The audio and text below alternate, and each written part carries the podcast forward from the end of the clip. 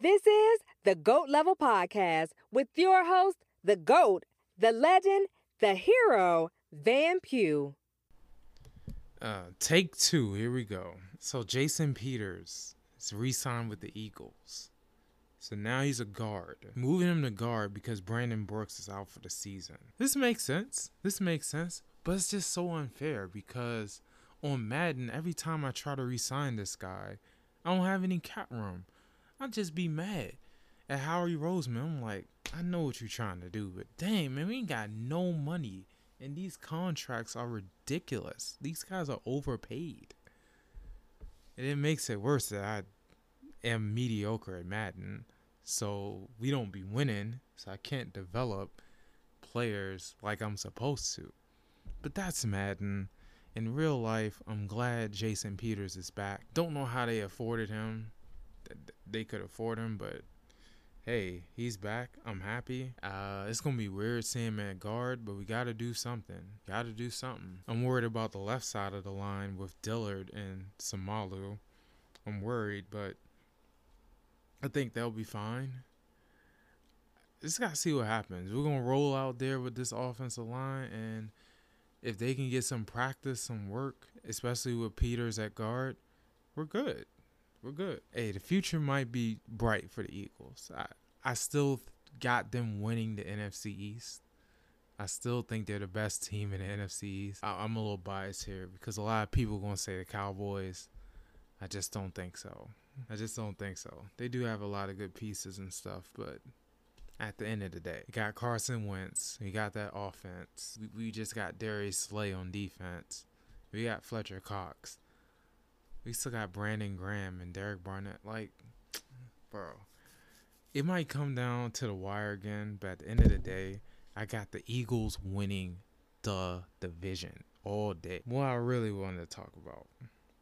So DC United, DC United forced a 2-2 tie with Toronto. See, I wasn't expecting to see this because I thought I was gonna be asleep, but yet I woke up just in time for me to see them steal that game from Toronto or at least force a tie.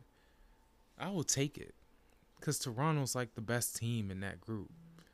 Well, historically. Well, not completely historically, but recent history says Toronto is the best team in that group. And DC United forced a tie, and I don't even know who's on their team. All I know is they got Higuain Higuain came off the bench and he scored a goal the minute he came off the bench. This man just he's like Chris Paul with the Thunder. I swear, man. This dude, man, he's still kicking it. Now he always like terrorized DC United. He used he terrorized Toronto, but at least he terrorized Toronto with DC United. Thank God. Who knew that's all we needed was a 36 year old Higuain coming off the bench. That's all we needed. That's great. So we got that. So we got that first goal from Higuain when he lobbed it over the goalie. Then the next goal was a was a header. Next thing you know, it's two two, and I'm like, I'm excited. I loved it. I loved it because before then, DC United was trash. Seriously, they were garbage. But I wasn't surprised because they just like before, before and after Wayne Rooney, they just weren't that good. And I wasn't expecting them to be good this year, and they wasn't. And the little bit I watched before Higuain got in the game, it wasn't good. But when Higuain came in the game, stuff changed and they tied the game, and I wasn't expecting them to to tie it. I wasn't even I wasn't expecting them to even score a goal, but they did, man, and it was fun to watch. It kept me interested, and I can't wait for the next game, which will probably be later this week. I, I can't wait. That was that was exciting, and it, it made me happy. It made me smile. the Redskins name change they're finally changing the name. It's official. I can't believe this is happening. Like, I thought this was going to happen like later in my life, or I thought I was never going to see it in my lifetime. I thought I wasn't going to see it until Generation Z grew up and became like regular working adults. I thought I was never going to see it. And here we are. In 2020, the name's going to change. Hey, it always needed to be changed. And looking at the history of how hard Daniel Snyder and whoever owner fought to keep that name, it's crazy. I, I just thought it just it's not gonna go anywhere till the next generation comes. But it's gone. It's gone because um it's 2020. It's 2020. This is the year of social justice. So th- they put pressure on the big companies that associate themselves with the Redskins. Amazon stopped selling their stuff. Nike stopped selling their stuff. FedEx threatened to take the name off the stadium. All that, like the combination of all that stuff, because the little, because the protesting, people been protesting the name for 30, 40 years or more. But it took the big companies, the ones with the big money and the big ties to the Redskins brand, it took them for them to change it. That's why people are looking at this with a side eye. And it just, but it just proves once again that the corporations, the big corporations and the everyday people, if big corporations and everyday people come together, things are going to get changed. That's who really runs the world. Want to get something done fast? Get a bunch of people together and demand it change. Or get some people with a lot of money and a lot of influence, and then it'll change. I'm just saying. It just the example is right there. But um I thought the Redskins sitcom was over, but it's not. An unexpected part of the sitcom is people having fun trying to come up with a new name for the team. I've heard everything. I think the worst I've heard, well, I've heard some bad things, but people trying to say Washington Americans, like, no. No. You can do better than that. I've heard, now I like the Red Hawks. No, no, I like the Red Wolves. That's the one I like. Because I've seen the uniform markups and stuff, and they look amazing. The Red Wolves is nice. Uh, the Warriors is nice. All that, man. Um, some there were some good names, but there were some other names. I'm like, nah, man. Uh, I heard last night the Washington politicians. I guess that's a decent name. It's just people having too much fun with this name, and it's just hilarious. It's just it's part of the it's part of the show now. It's part of the show. The losing, the joke of an owner, the free agents that was a regular part of the show, but now the name thing has taken on a whole new part of it, and I'm just enjoying it. It's hilarious, but the name needed to go, so hopefully they come up with something decent, and then they can start winning. Okay, they could start winning now. So anyway, oh, and by the way, if I see Redskins anywhere in in the house, I I probably put tape over it, it just because, just for the culture. I, I gotta do it. All right. So it's official. It's no Bradley Beal in the restart. So he'd been battling a shoulder injury like all year. So I guess he tried to play on it or he tried to work out on it like he had been doing before the the whole COVID-19 thing. You think with some rest he'd been able to go. But I guess he determined can't do it. I can't I can't blame him. I I really can't. Like I'm sure you know, I'm sure he did the best he could. But then you got that, and then you got the COVID thing, and then you got the social justice things that he's probably trying to get into. It, it, it was the right decision. But the shoulder, I think the shoulder was the icing on top. Now it's like the Wizards, there's no way they're going to win a game. I can't see them winning a game. How? How are they going to win a game? Have you seen their roster? They don't have Bill. They don't have Wall. They don't have Bertans. It's basically Rui Hachimura, Troy Brown, freaking Jerome Robinson, and uh, Shabazz Napier. Like this isn't this isn't college. This isn't college. Like if this was college, that'd be fine. This isn't college. This is the NBA. You got to go against Devin Booker in a few weeks. How are you gonna stop him? You got to go against DeAndre Ayton in a few weeks. How are you gonna stop him? How are you gonna stop LeBron? How are you gonna stop Giannis? Dog, it's over. 0 and 8. If they if they prove me wrong, that'd be great. I'll I'll get behind them just like DC United. But for now, it doesn't look good. No one's no one was really expecting anything from the Wizards anyway. But now it's it's definite. I, I can't see them really winning anything. It's a shame because I was really rooting for them and I wanted them to at least force a playoff with the Nets or the Magic. It still might happen because the Nets are missing a bunch of people too. Like they don't have DeAndre Jordan, they don't have Durant, they don't have Dinwiddie, they don't have Kyrie Irving. Yeah, sure, they got Crawford and Beasley and Caris LeVert, but I mean, is that enough? It doesn't matter. At the end of the day, the Nets, the Wizards, the Magic, they're all food for the Bucks and the Raptors.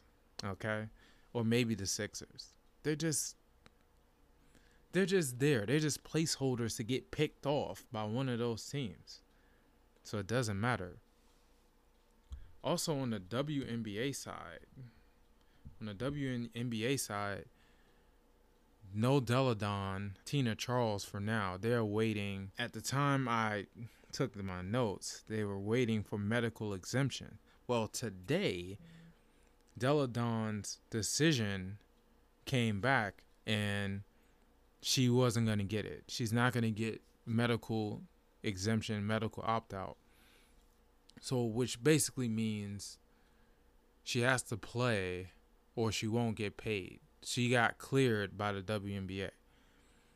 But her personal doctor said it's not safe, that she's still at risk for COVID. But the panel, but the panel for the WNBA said she isn't at risk. She isn't at added risk.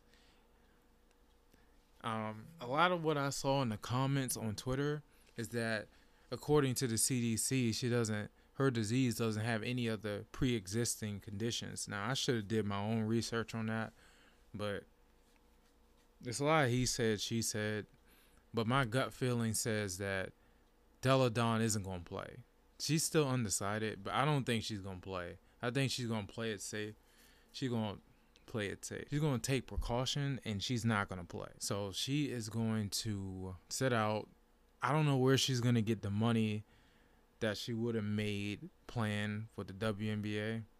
I don't know where she's to find the money, but I'm sure it's to come from somewhere because it's Delle Donne and she's very popular. She got a lot of fans, so I'm sure she could. Sure, she'll be all right. That's just me, but I don't think she's gonna play. I don't know about Tina Charles.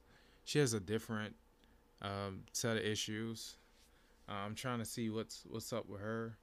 Um, I haven't heard anything about her lately, but this just grows the list of people who aren't playing for the Mystics in the bubble.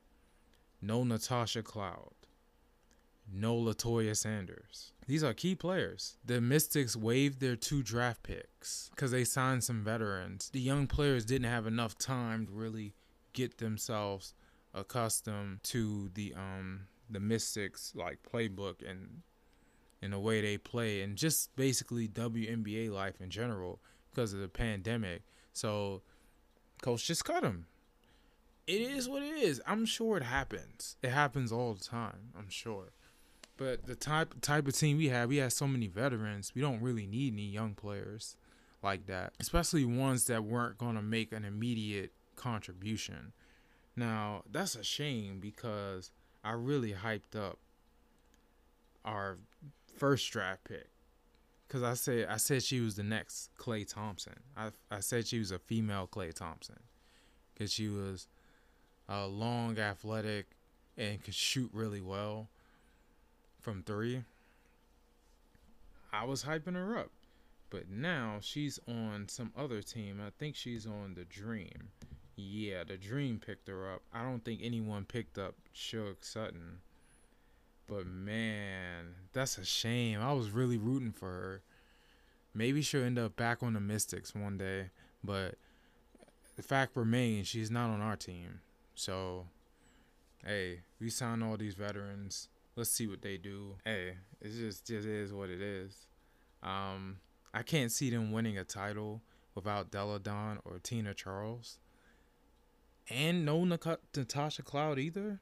We already lost Kristi Toliver to begin with. It's like our whole team is just just gone. But then again, then again, before we got all these people, um, we were pretty much led by Ariel Atkins and Emma Meesseman. Like that's pretty much how our team was before we got all these pieces. So now they got to step up, and we got Aerial Powers. Uh, Ariel Atkins averaged 10 a game last year. Aerial Powers averaged 11.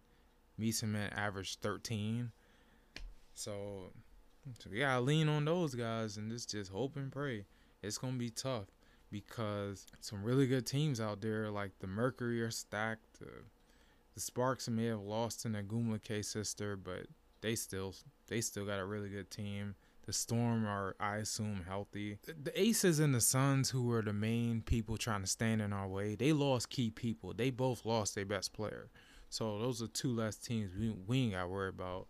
You got to watch the sky because they got the Splash Sisters, they got Quigley, and they got Vandersloot. So you gotta watch. You gotta watch them. The Dream got Chennedy Carter. It it depends. They got Chennedy Carter and Ebony Williams, and they they got uh Jaylyn Agnew. I don't know if she's gonna play, but they got a nice squad too. So you gotta watch them. You gotta watch the Sky and the Dream are on the rise. The Aces and the Sun should fall back. That's just me. I don't know. We'll see.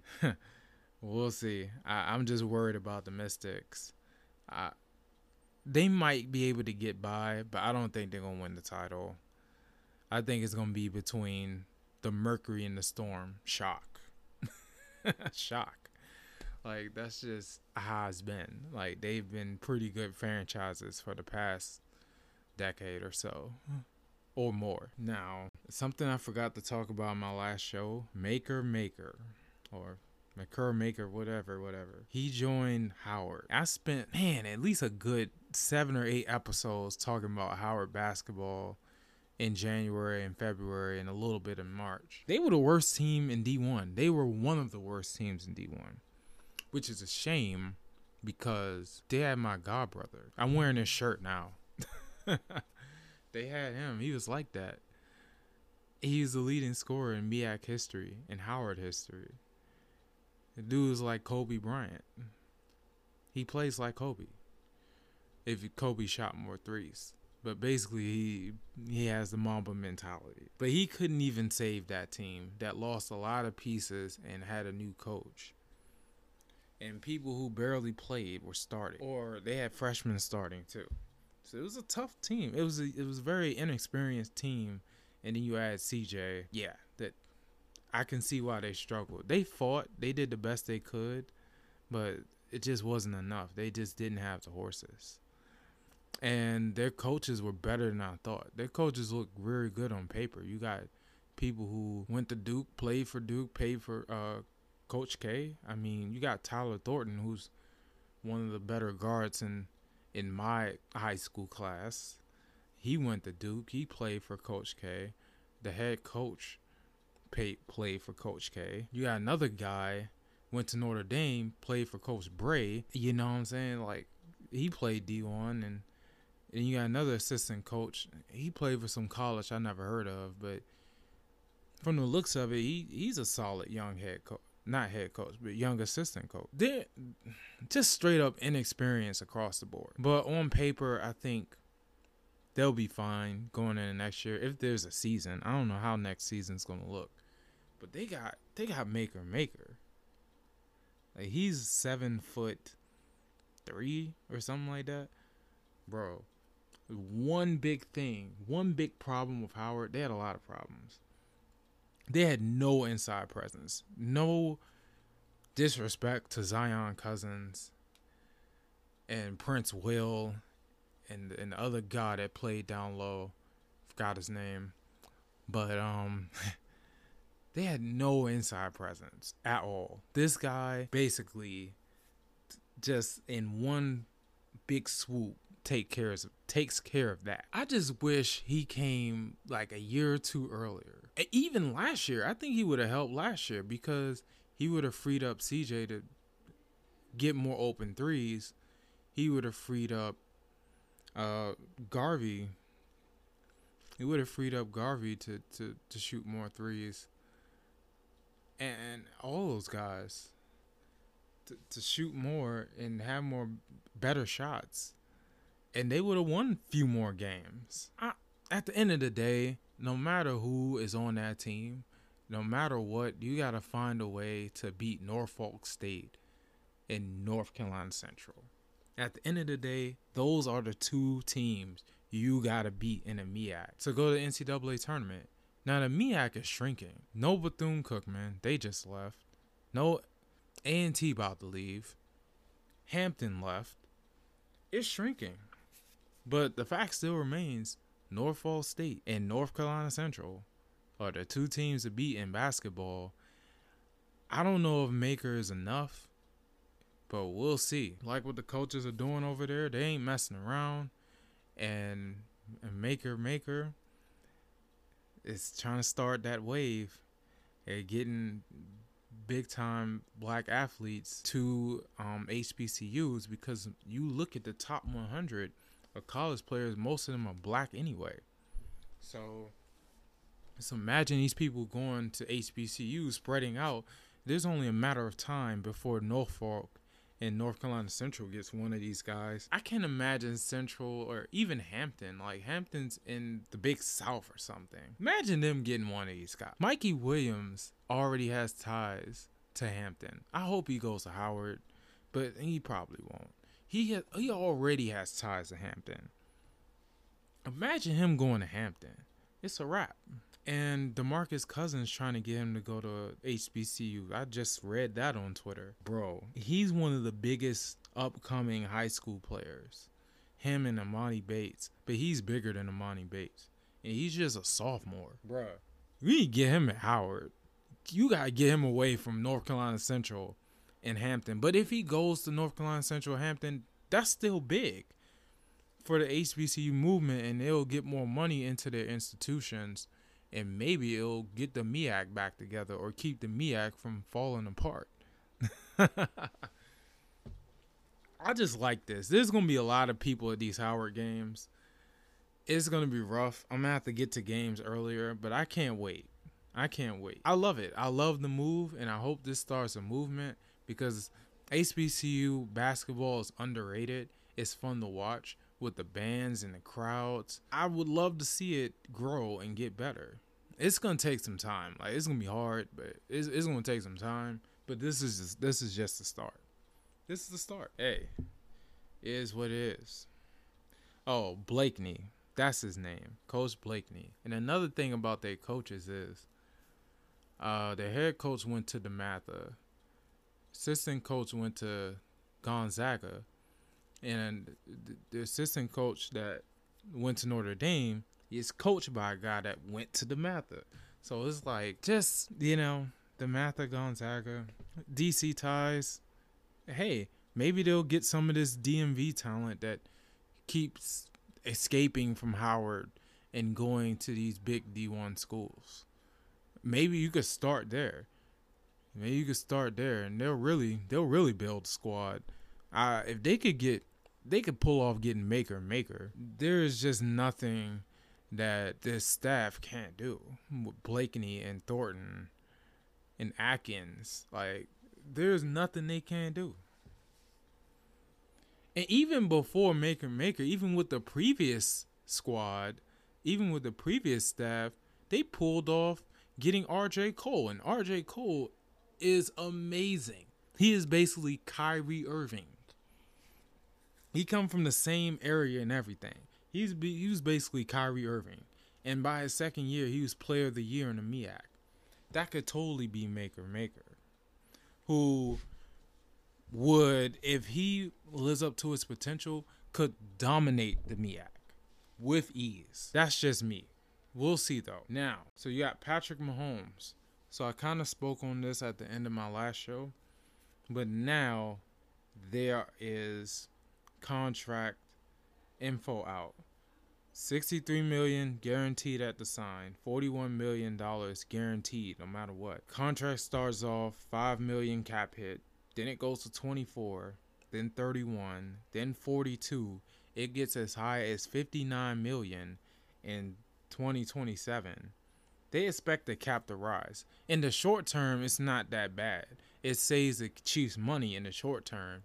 While they got this window, they could like keep all this all these pieces together, but in the long haul, they'll be set because they're expecting the cap to rise. This is what how I analyze it. They expect the cap to rise, and then they'll still be able to get some decent pieces around Mahomes. The only thing is that coronavirus, man.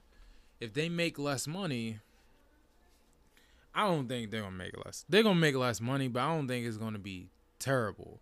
But who knows where this pandemic is to take us as far as um, football is concerned. So what if they lose a ton of money because of pandemics not having, you know, the people at the games?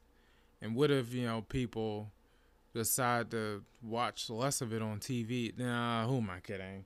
They're still gonna watch on TV. They're still gonna have big TV contracts. But what if though? Who knows what's gonna happen? Because we don't know like the way 2020 has been going, the way this COVID 19 has been shutting down everything and, and changing everything, who knows what's to happen? They're to lose revenue. They're to lose ticket revenue for sure. They might even lose uh, like apparel revenue. But is is the cap to be that high because of all that? That's what I'm wondering. I I don't know. I don't know. That just remains to be seen.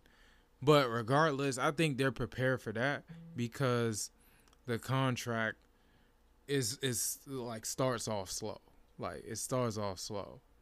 Like it just gradually gets bigger and then it just boom becomes astronomical. Of course, you know, the 500 million at at the beginning like seeing how much it could be worth over time. Of course, 10 years, 500 million. Of course, that's to raise some eyebrows like, wow, damn but at the beginning, I mean, it's not that bad. Like he's still getting paid peanuts this year. Well, I don't know. That's this cap hit. But I think what he just signed, the money he gets just to sign the contract, I think is just crazy. That's a lot. But the cap is still intact. So I guess it works out for both sides. That is amazing. And congratulations, Patrick Mahomes. He started out as a guy I thought was overrated by Texas Tech fans. I thought, hey, he's just another, you know, system QB. But I, I guess that's what they thought about Baker. But um, what they were saying was he was real talented. It's just that he didn't have the team that Baker had. And it turns out they were right. He was amazing. But that doesn't mean Baker sucks. He's good too. But I just overlooked Patrick Mahomes. It took me until his senior year to really realize, or his junior year, the year after I left OU, for me to realize, okay, this guy is legit. I definitely underrated him. He is not overrated. Is Texas Tech fans actually know what they're talking about? They're not just being homers. And now I didn't expect him to be like this in the NFL. Like he's amazing. He has a chance to be the greatest quarterback ever. That's crazy. He definitely deserves this money. We all saw it coming. Now we just going to see who's the next person to get that type of contract. Maybe between Deshaun Watson and Lamar Jackson, even Dak Prescott. If Carson Wentz can stay healthy at the end of the season, the beginning of the season is not his problem. It's the end of the season that is problem. If Carson Wentz can stay healthy at the end of the season, who knows what he's gonna get after his contract is over. I'm just saying. Uh, it's a lot of money. It's a lot of money. He deserves it. Speaking of contracts, Mostert wants to be traded. He's under contract till 2022, but he's slated to get less money than Tevin Coleman. He's the 25th highest paid running back. Coleman is number 16. Now Coleman has done a little bit more in shorter time span than Mostert, but you can't ignore what Mostert did in the NFC Championship. He was amazing. He was incredible. So he believes just off that, and even during the season, he wasn't that bad either. He's pretty good too. Uh, he feels like he should get paid as much as Tevin Coleman, especially since he stays healthy. He feels like he should get paid more. He gets paid around the same amount as Josh Jacobs, and Josh Jacobs is on a rookie contract. He feels that he should get at least four million. I don't blame him. But where is he gonna get it? Who is gonna pay him that much? I'm trying to think what sucker would pay him that much. Well, not sucker. I mean, he deserves it. But should the 49ers pay him that much? They got three, well, no, two, two running backs they gotta pay, and they got all these other pieces they gotta pay. I mean, who who should pay him? Should it be the Chargers? And you know he can tag team with with Austin Ekeler. Um, should it be? I can't even think of a team right now. Maybe the Bucs, but they got Ronald Jones. Man, uh, this is tough. This is tough. Like who, who would pay him? Like all these teams, maybe the Patriots. They got Sony Michel, but I don't think he a workhorse back. And he was in the doghouse a little bit. So maybe maybe the Patriots. I mean, who where would he get traded to? Cuz I feel like he is a third down back. He's a fringe starter to me. I'm, I really don't know where he would go for $4 million. Maybe the 49ers could pay up. It depends on how much cap room they have which I have to look up. But off the top of my head, I can't think of anywhere else he could go. I really cannot right now. Hey, maybe Seattle, but Seattle got Chris Carson. Hey, you know they'll they'll figure it out. They'll figure it out. Um, if they do trade him, I guess good luck finding a, a partner. I'm sure they'll maybe he'll find somebody. And maybe the Jets. The team that picks him up gotta believe it's an upgrade over their current situation, which means maybe they don't trust the running back they have because they keep getting hurt. That's probably a, a team a team like that will trade for Mostert or a team that wants a change of pace to their current running back, like a Tennessee or um I can't say the Redskins. They got Adrian Peterson. they got Adrian Peterson. And um, shoot, maybe maybe maybe the Eagles, but Boston Scott has been amazing, so can't really put him there. It's tough. It's tough. They'll find out. They'll figure it out. Like I keep saying, I don't blame him for wanting his money, but it's gonna be tough. And I don't know what he'd do with a less talented offensive line, which is probably where he would be headed somewhere with a less talented offensive line. I, I can't believe I'm about to talk about this. But DeSean Jackson, anti Semitic comments. I'm not going to read what he quoted. Not going to read what he quoted.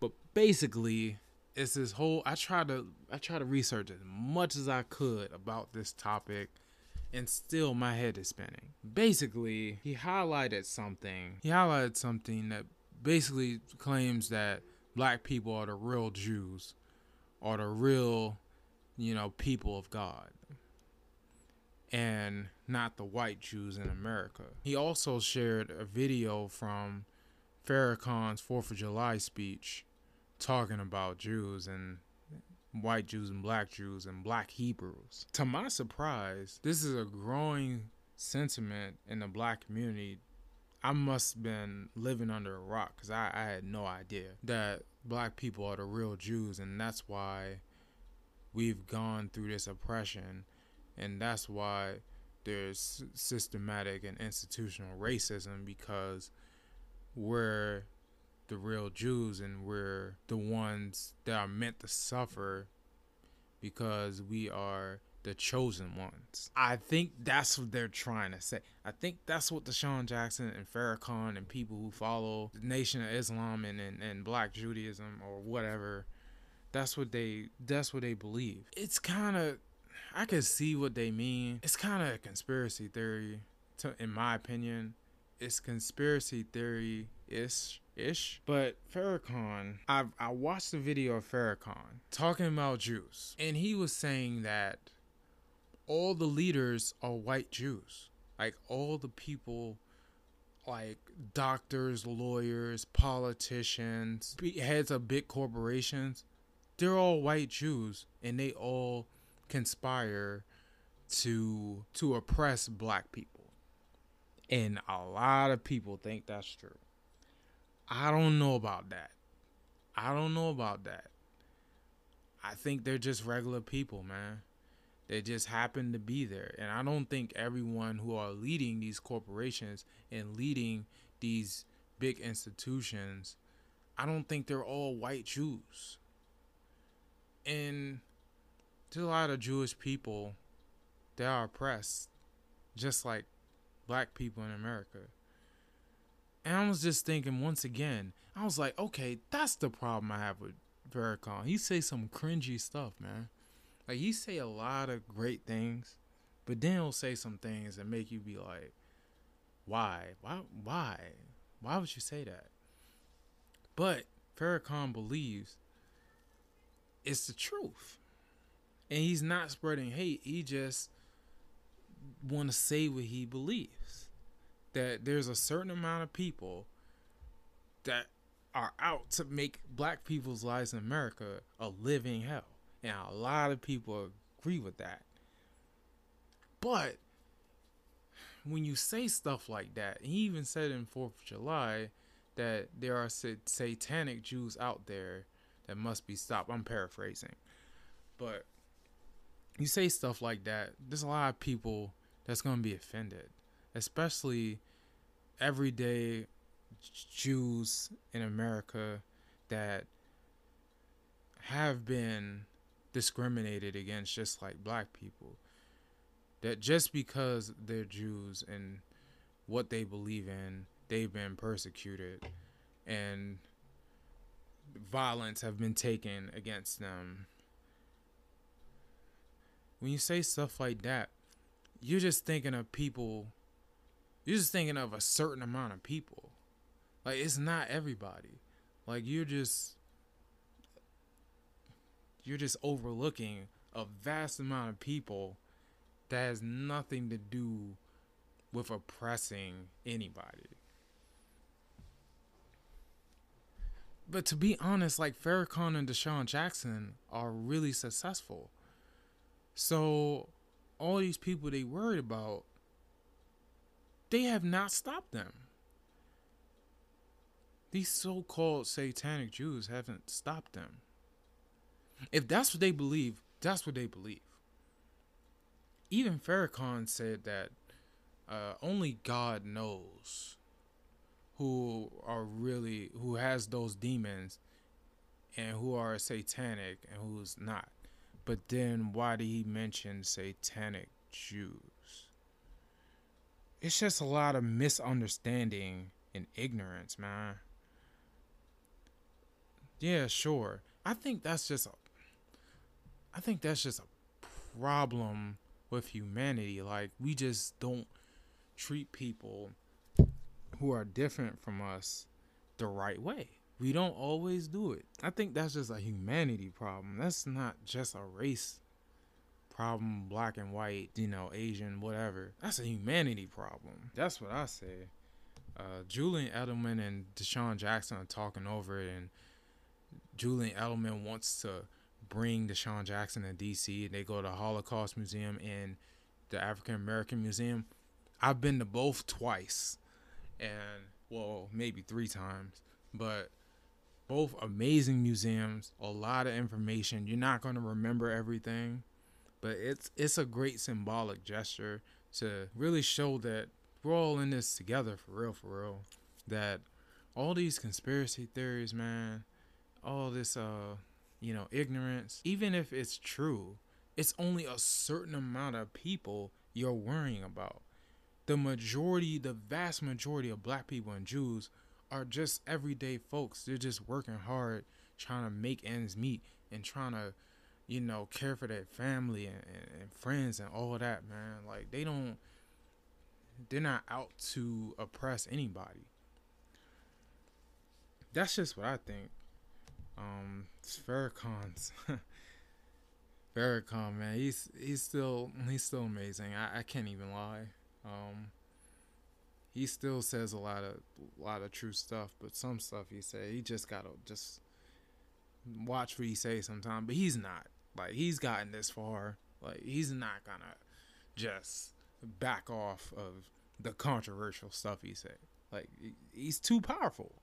Just saying. Just Nazis and black Hebrews. Those are the people that have the biggest problem with Jews. I, I don't want to get too far into that. Just, I just know it's just it's just a shame that you know Jews and and black people have been oppressed in the past and, and throughout history and even even now are made to feel like they aren't welcome in America, like they aren't. I don't know. They're not considered equal. It's a shame. Just how it's how humans are, man. It's just we gotta work on it. So yeah, we'll see.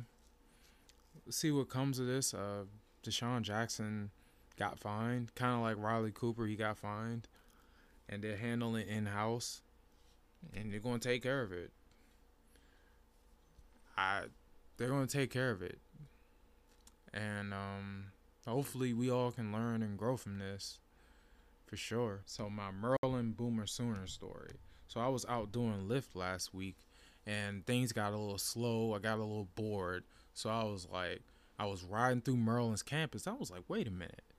We got Caleb Williams. I, I first of course the first thing I thought about when rolling on Maryland campus was Caleb Williams. I was like, oh, we got Caleb Williams. So I was like, I started playing Boomer Sooner. I start yelling out the window, Boomer Sooner. But no one could really hear me. So fine. Yeah, yeah, yeah, yeah. Then I, I go down College Park. I go through College Park. I go down Baltimore Avenue. Then I turn around. I was like, you know what? I'm going to go through Maryland campus and I'm going to play Boomer Sooner.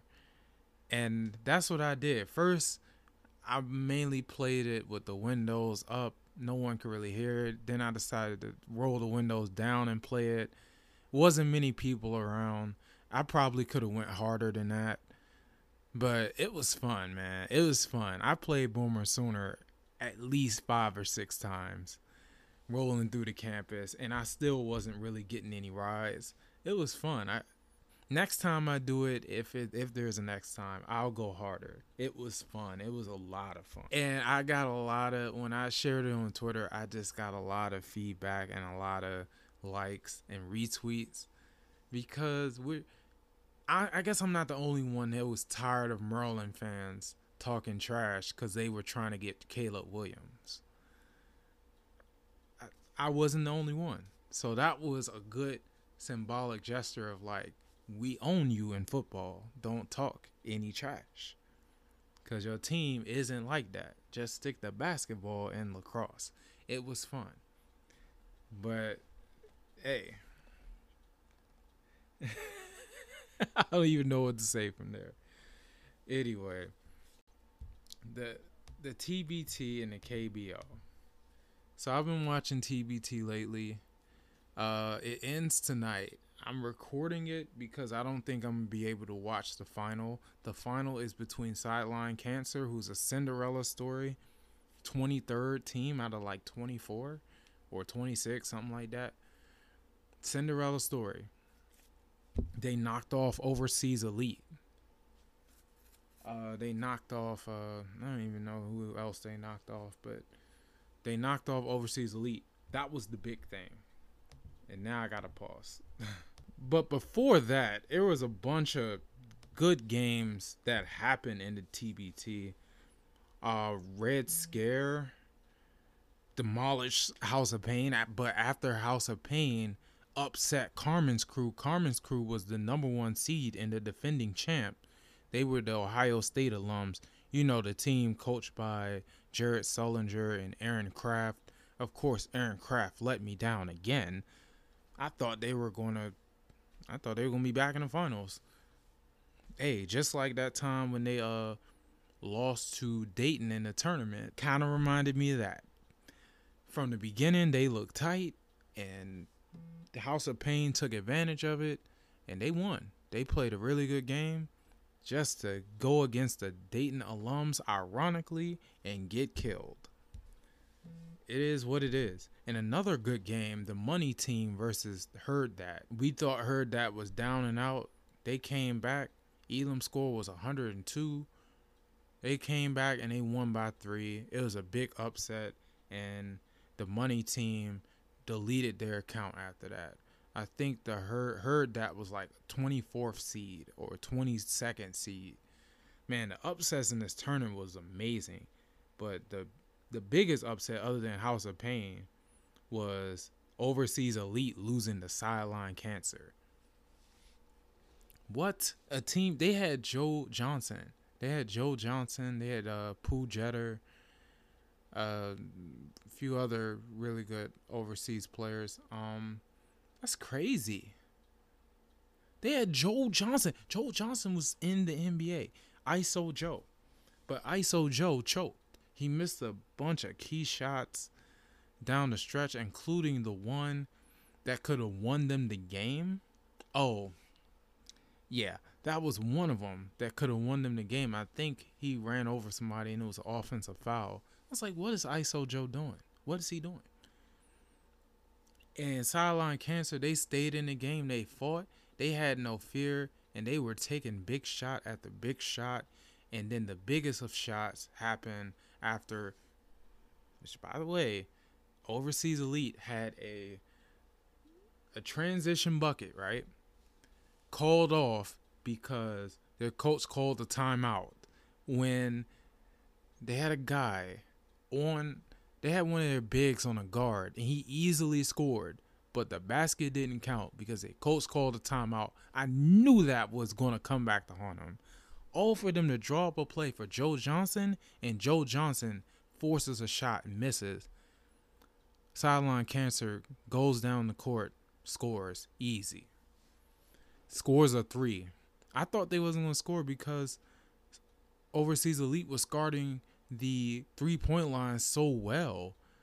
But nevertheless, they took that shot, no fear. Bucket. Now they're in a championship against Golden Eagles, who beat Red Scare. And they beat them pretty easily. So, I don't know. I feel like after seeing what Sideline Cancer did against Overseas Elite, how much heart they have, it's hard to get, have them losing the Golden Eagles, but Golden Eagles have been the most consistent team in the tournament. So, and they were in the championship last year. I, can't see them beating Golden Eagles, the Marquette alumni. I can't see them beating Golden Eagles. I really can't. We'll see. Uh, there's FanDuel. You could bet on that. You can pick the right players and win some money. More free advertisement, FanDuel. Say thank you but uh, but no, but no, I'm not doing it today. Uh, I got Golden Eagles winning 86-80. We'll see. Uh, we'll see though, and also the KBO. I kind of took these notes on like Thursday or Friday, but the standings are pretty much the same. The the standings are pretty much the same. Like NC Dinos is five games ahead of Kiwoom, and Doosan's behind Kiwoom. So uh, Doosan's like five, like half game behind Kiwoom and five and a half behind NC Dinos. Um, a game I watched is NC Dinos versus LG, and NC Dinos beat them 12 2. Killed them. It was too easy. Of course, I expected that. You got the best team in the league versus LG who's sliding. I I completely expected that. Uh, Mel Rojas Jr. still killing it. He batting 377, 20 home runs, 53 RBI. It's increased since since Thursday or Friday when I wrote these notes. Dude is killing. He hasn't. He's having an MVP type of season, and I hope ESPN put KT Wiz on TV eventually. They need to because this guy is must see TV. What are they doing? The dude is like that. But they don't. But they just they keep putting Doosan and NC Dinos on TV. I, I can't blame them, especially since NC Dinos and Kiwoom might be the Korean Series championship. I can I can see why you would put them on there, but we need to see some KT Wiz. I gotta see Mel Rojas Jr. Their dude is killing it. They probably not gonna put him on TV until they play Doosan or NC Dinos, which is funny because KT just played NC Dinos. Oh, we'll see. Uh, by the way, NC Dinos lost to Kiwoom yesterday, five one. Uh, yesterday kind of worried me because uh, the KBO had all their games canceled because of rain. It, because of rain, like two days ago. So that worried me. They played all their games yesterday. I tried to play FanDuel. I tried to keep maybe two games out of it because of weather. And they end up all playing. And I lost. Shocker. But it's FanDuel. I mean, you're gonna lose most of the time anyway. Just take that out. Oh, Hanwha was playing SK, and Hanwha took two out of three. He took two out of three. They took they won game one, they lost game two, and then they won game three. And yet still Hanwha still has the worst record in the league, and no surprise they lost yesterday. Yeah, of course they did. Or this morning this morning because they got you you you know how you know how the KBO is is way ahead of us as far as hours is concerned. They're like 12 hours ahead of Eastern Standard Time. so it's a little different over there. So it was yesterday over there, but to earlier this morning over here. Yeah. So I think I'm on to the hypothetical game of the episode. Maybe this will be a quick one. I don't know. But based off the little back and forth me and my brother had about our high school teams, the hypothetical game of the episode is 2009 McNamara Mustangs versus the 2017 Scotland County Scots. So off the top, so we have Brandon Coleman, 6'6, 210 pounds, receiver, 200 pounds receiver, giant receiver, plays safety too.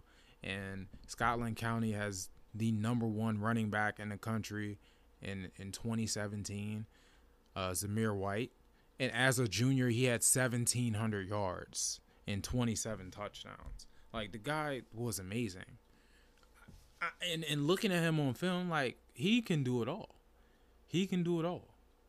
He got breakaway speed. He can run over people. He can juke people. Bro, this dude is like that. He if he could come to the WCAC and he would have been the best running back that season. He would have been better than Marcus Coker, than Wes Brown. He would have been better than Charles Brown, who killed us. He would have been better than those Carroll running backs that killed us. But still, with that being said, the main argument between me and my brother is my team played tougher competition. His team was just mentally tougher and won more games. Uh, mentally and physically tougher and won more games. That's a tough thing. It's a lot of he say, she say. I tried to piece together through highlight films and stuff what did it look like uh, we also got some secondary players. We got Marcus Williams, big D tackle, end up going to Moorhead. We got Nico at safety who went to Iowa. We got our middle linebacker went to Buffalo, Kari. Uh, Matt Goldsmith, who is basically the same size as my little brother, like the exact same size. He went to Illinois State. My little brother went to the North Carolina Central. So that's about even. Well, Illinois State is a little bit better than Central. Well, they just flat out better than Central. My bad. But um, still, they're basically mirrors of each other. So I don't know how that would go. But still, looking at them, the little bit I've seen of Scotland County, they're a very physical team up front.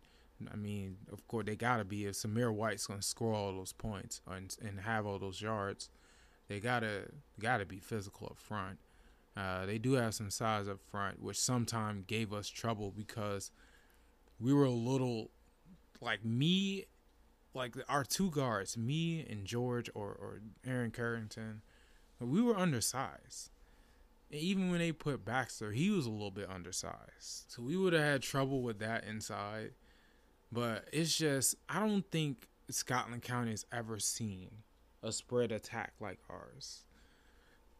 With Matt Goldsmith, Lamont, and D- Devin, and DJ, Brandon Coleman. They never seen him on like Brandon Coleman, who's a four star. And we had to play people like DeMatha, who's just flooded with D1 prospects. Good counsel, flooded with D1 prospects. The best team the Scotland County played that year was Cape Fear, I believe.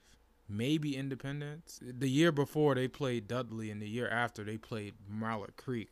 They were pretty good. So we were clearly gonna be the best team they they've played. Maybe the second best. So this game is in Carolina. We make the seven hour trip to Laurinburg. All our family on the dad side on my dad's side of the family, on our dad's side of the family, all our families show up because it's in Carolina. They show up, we meet before the game, we talk trash, and we get on the field. And man, it's a physical game. Surprise, surprise. It's a low scoring game. We're kind of keeping Zamir White in check. We know we have to focus on him. So we're kind of keeping him in check our physical safeties making plays at the line, and occasionally their quarterback drops back and, and hits Austin for a few, you know, bombs. But at the end of the second quarter, it's 7 7 McNamara in, in Scotland County. So 7 7 at halftime. Uh, Zamir scores a touchdown, and uh, James James runs it in for a touchdown for himself. James is our quarterback. 7 7 going into the third quarter. Boom. We hit Brandon Coleman on a post. He's double team. They can't stop him. 50 yard touchdown. It's 14 7 McNamara. Then we kind of stall. Next thing you know, Scotland, uh, Wildcat, once again, Zamir White scores. So at this point in the fourth quarter, Zamir White has about 80 yards rushing and two touchdowns.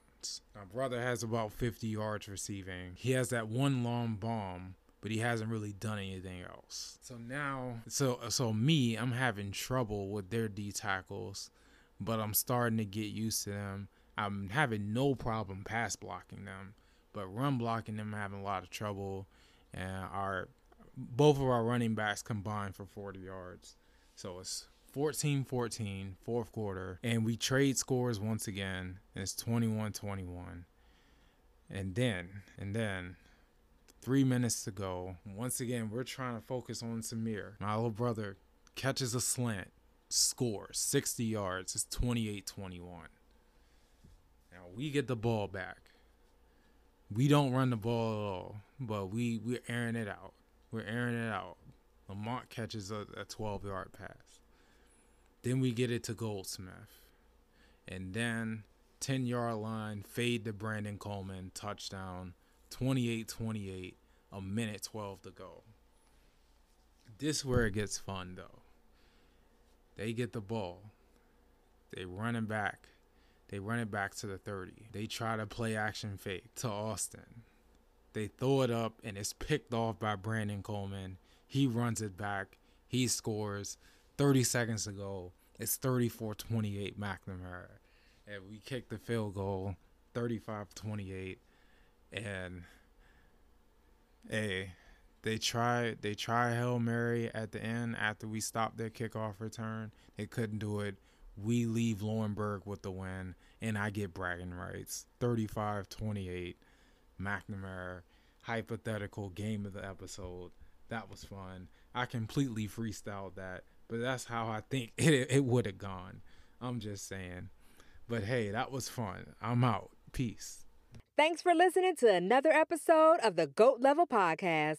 Make sure you share, subscribe, and get money.